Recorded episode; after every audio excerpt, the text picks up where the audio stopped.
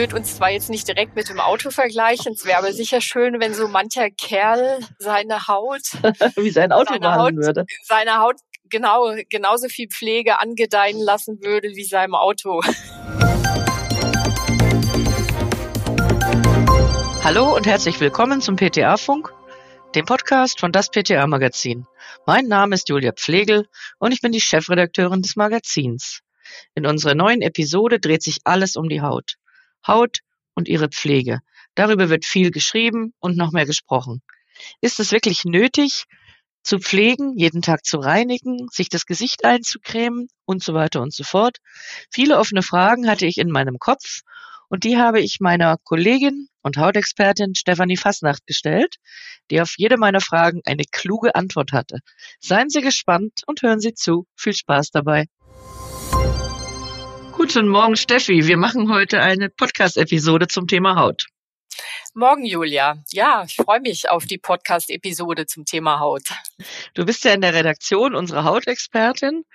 Also alle, die unser Heft kennen, wissen das. Alle, die das nicht kennen, die wissen das jetzt. Ja.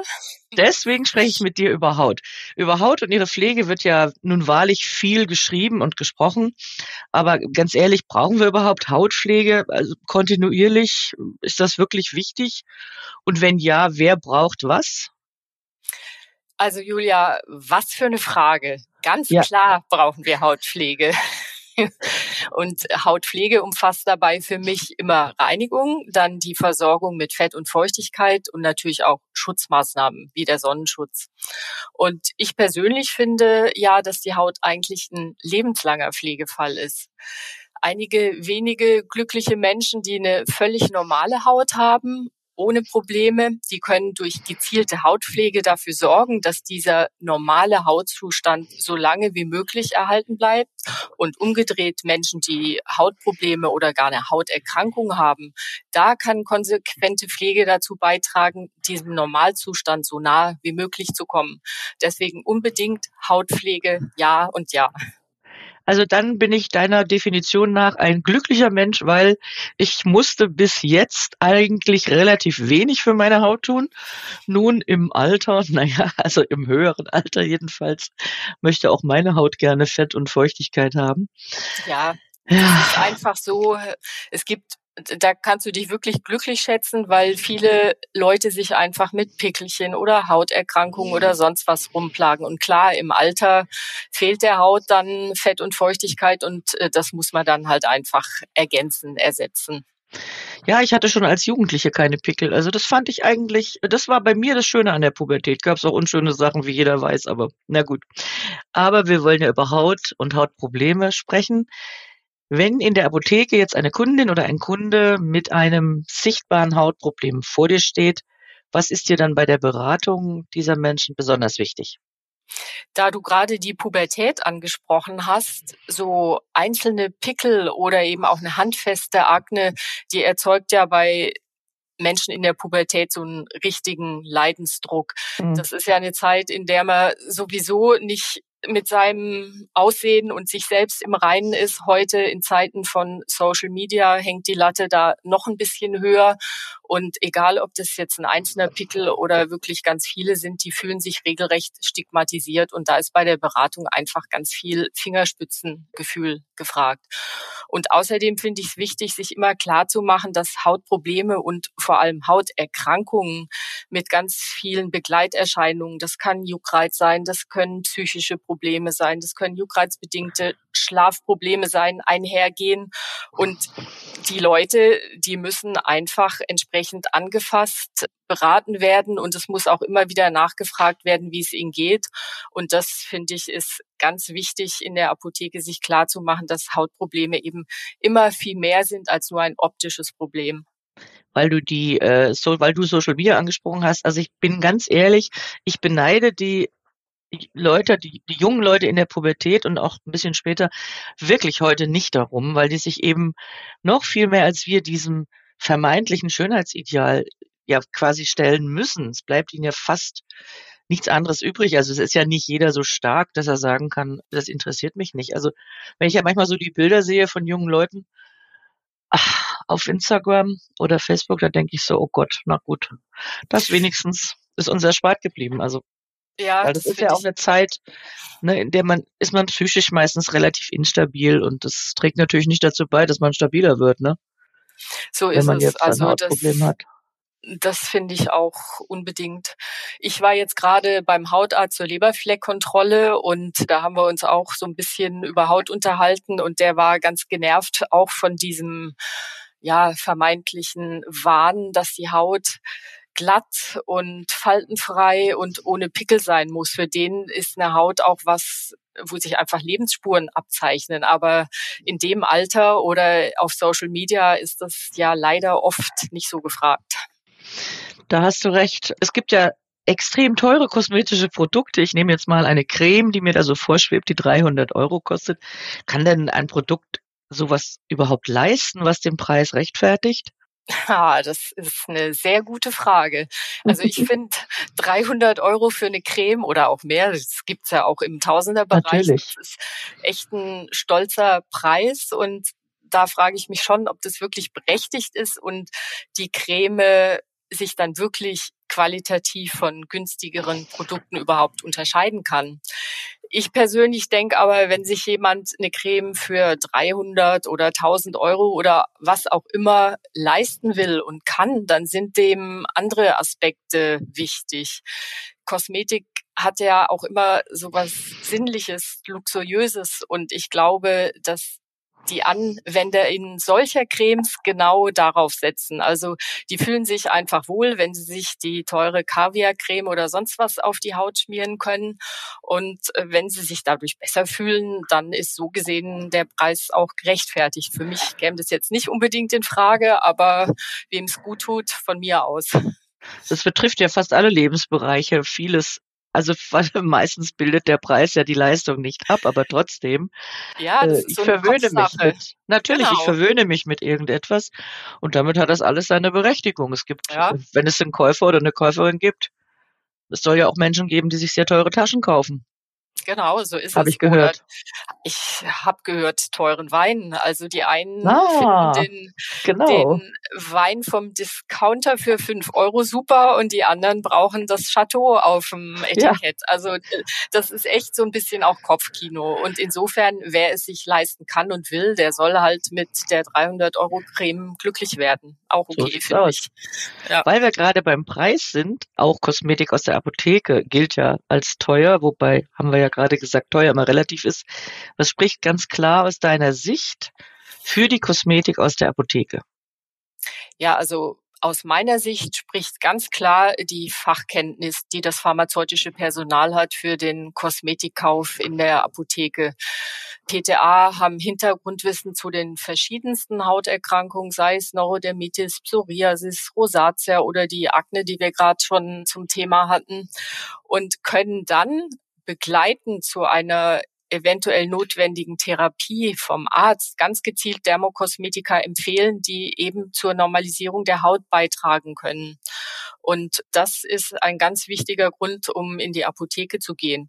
Und was jetzt Schönheit anbelangt, im Anti-Aging-Bereich sind wir mit Dermokosmetika aus der Apotheke auch sehr gut aufgestellt und auch da profitieren die Leute von der Beratung und von dem Hintergrundwissen, die PTA zum Thema Haut haben. Also im Vergleich zu Marken aus der Parfümerie finde ich uns gar nicht so teuer. Fachliche Beratung inklusive. Fachliche Beratung inklusive, genau. Und teuer ist immer relativ, Ja, wie wir festgestellt wie haben. wir festgestellt haben.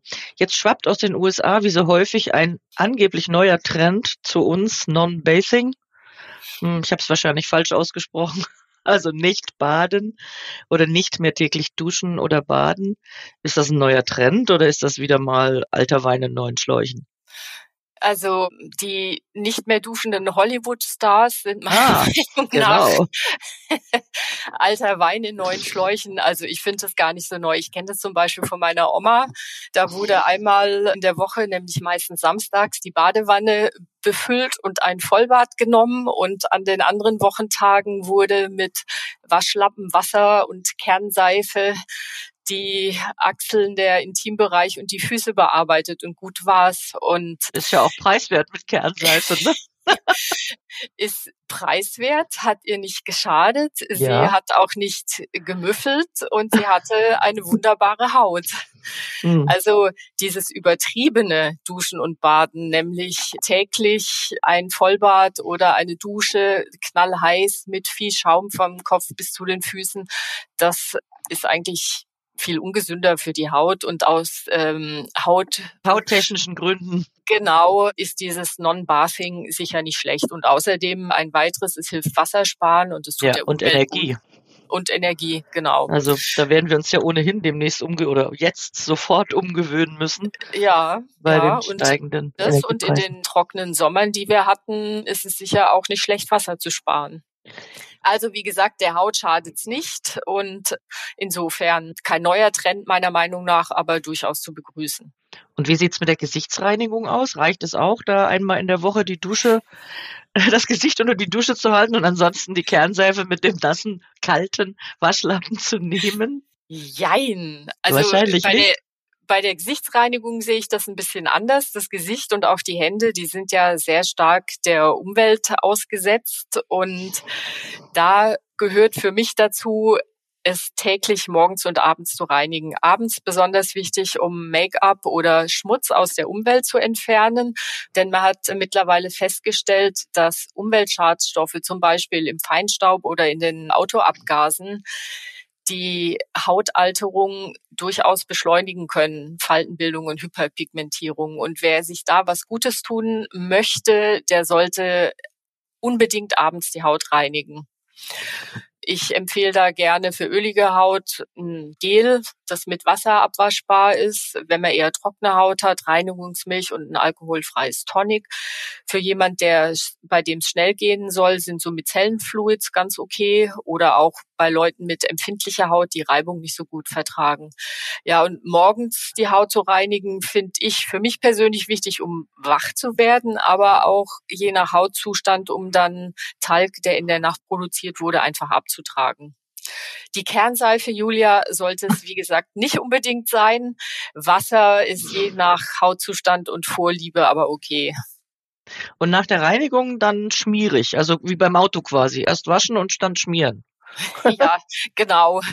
Ich würde uns zwar jetzt nicht direkt mit dem Auto vergleichen, es wäre aber sicher schön, wenn so mancher Kerl seine Haut, wie sein Auto Seine Haut- würde. seine Haut genau genauso viel Pflege angedeihen lassen würde wie seinem Auto. nee, jetzt mal Spaß beiseite. Nach dem Reinigen gehört die Haut eingecremt, vor allem wenn sie trocken ist. Und auch gerade bei mit Trockenheit einhergehenden Hauterkrankungen wie Neurodermitis, da ist das ein bis zweimal tägliche Eincremen ja sogar Bestandteil der Therapie. Einfach weil trockene Haut äh, die, da ist die Hautschutzbarriere gestört, die verliert ganz schnell Feuchtigkeit, wird rau und rissig und umgedreht können eben auch Umweltschadstoffe leichter in diese gestörte Barriere eindringen und dann zur Entzündung führen. Und deswegen schmieren, schmieren, schmieren, in jedem Fall immer nach dem Duschen und Baden. Hm. Und Neurodermitiker sogar zweimal täglich in Form der Basis. Ganz wichtig, ne? Ja. Genau. Mhm. Jetzt sind wir schon fast am Ende. Ich stelle dir die letzte Frage, also die vorletzte Frage, weil die letzte Frage, die stelle ich dir dann nach der vorletzten Frage. Wie wählst du denn in der Apotheke Pflegeprodukte für deine Kunden und Kundinnen aus? Hast du da für unsere HörerInnen ein paar Tipps? Ja, also ich finde es ganz wichtig, immer nach den persönlichen Vorlieben zu fragen. Wenn mir jetzt schon einer sagt, boah, also er kann es nicht leiden, wenn die Haut danach so schmierig und fettig ist, dann weiß ich schon, das muss eher was Wasserhaltiges sein, sonst schimmelt die Fettcreme im Schrank vor sich hin. Der würde das sonst gar nicht benutzen. Dann ganz klar immer an den Hautzustand und die Jahreszeit anpassen. Ich brauche im Winter was anderes als im Sommer. Und was ich auch wichtig finde, viele Dermokosmetika enthalten ja keine Duftstoffe und haben so ein bisschen so einen medizinischen Touch, einfach weil aufgrund dieses Eigengeruchs der Cremes oder der Bestandteile. Und wenn jetzt jemand viel schmieren muss und das total eklig findet, diesen Geruch, dann empfehle ich auch ganz gerne Produkte mit Duftstoff, um so ein bisschen dieses Wohlfühlen, Wohlbefinden zu fördern. Und da gibt es ja mittlerweile auch in der Apotheke Kosmetika, die gut verträgliche Duftstoffe enthalten. Und ansonsten, wenn sich jemand jetzt so gar nicht entscheiden kann oder auch bei Neurodermitikern, die nicht wissen, was jetzt besser hilft, gebe ich ihnen eine Probe mit, beziehungsweise zwei unterschiedliche. Sag, probieren Sie auf dem einen Bein die eine, auf dem anderen die andere Probe, gucken Sie, womit Sie besser zurechtkommen. Und damit habe ich prima Erfahrung gemacht. Die Kunden stehen dann nach zwei, drei Tagen wieder in der Apotheke, halten mir die leere Probe unter die Nase und sagen, das will ich haben. Das ist eben die Apotheke, nicht wahr? Genau, das ist und der Service. Das ist der Service der Apotheke, genau. Jetzt kommt unsere letzte berühmte Frage. Alle, die unseren Podcast kennen, wissen, was jetzt kommt. Alle anderen dürfen sich überraschen lassen. Steffi, worüber hast du dich in den letzten Wochen am meisten aufgeregt? Das geht positiv und negativ. Also ganz klar Impfpassfälschungen. Da habe ich mich tierisch drüber aufgeregt. Und ich bin, ich helfe ja noch aus in der Apotheke. Das war an einem Tag, vier Leute aus dem Team waren krank, drei in Urlaub. Die Apotheke war bis nach draußen, äh, haben sich die Kunden gestapelt und dann kam ein Kunde mit vier Impfpässen, wollte die digitalisiert haben und dann haben wir festgestellt, dass bei zwei der Pässe die Chargennummern nicht stimmen. Und das war dann ein Mordsparah und Aufriss ja. und also wirklich, da habe ich absolut die Nase voll und kein Verständnis für. Das hat mich total aufgeregt. Also da habe ich auch kein Verständnis dafür, dass man so viel kriminelle Energie aufwendet, um eine Impfung, also oder einen Impfpass zu fälschen. Warum? Ja, das Wer frage ich mich. Impfen, ja gut, okay. Man hat natürlich Vorteile, wenn man geimpft ist, klar. Ich finde ja, wer sich nicht impfen lässt, muss halt die Nachteile für sich in Kauf nehmen. Aber okay, ist meine Meinung. Andere sind sicherlich anderer Meinung. Ja, das ist auch das ist dazu. auch meine Meinung und ich, ich meine, man muss ja auch einen Haufen Geld für, dafür bezahlen und ja, ich kann es auch einfach nicht nachvollziehen und für uns ist es einfach total lästig, total viel Arbeit und diese Zeit, die man aufbringen muss, um sich mit diesen Leuten auseinanderzusetzen, die geht einfach anderen Kunden wieder verloren und das finde ich total schade. Ja, die geht der Beratung verloren, weil du, du bist ja quasi zum, du wirst zum Hilfskommissar. Ja, das ja. ist ähm, ja, das ist nicht schön. Aber wir wollen jetzt unseren Podcast nicht so negativ beenden. Hast du vielleicht was Positives? Gerade scheint bei mir hier bei mir am auch. Tisch so ein bisschen die ja. Sonne rein. Der bei trübe Tag auch. hat sich aufgehellt. Das finde ich schön. Ja, das finde ich auch schön. Ja, in diesem Sinne, Steffi, es war wieder schön, mit dir zu plaudern. Ich habe viel gelernt und ich bedanke mich und ähm, bis bald. Gerne und bis bald wieder. Mach's, Mach's gut, Julia. Tschüss. Tschüss, Steffi. Das war unsere aktuelle Episode vom PTA Funk, dem Podcast von das PTA Magazin. Danke, dass Sie zugehört haben. Wir freuen uns über Downloads, Likes und Kommentare. Auf Wiederhören bis zum nächsten Mal.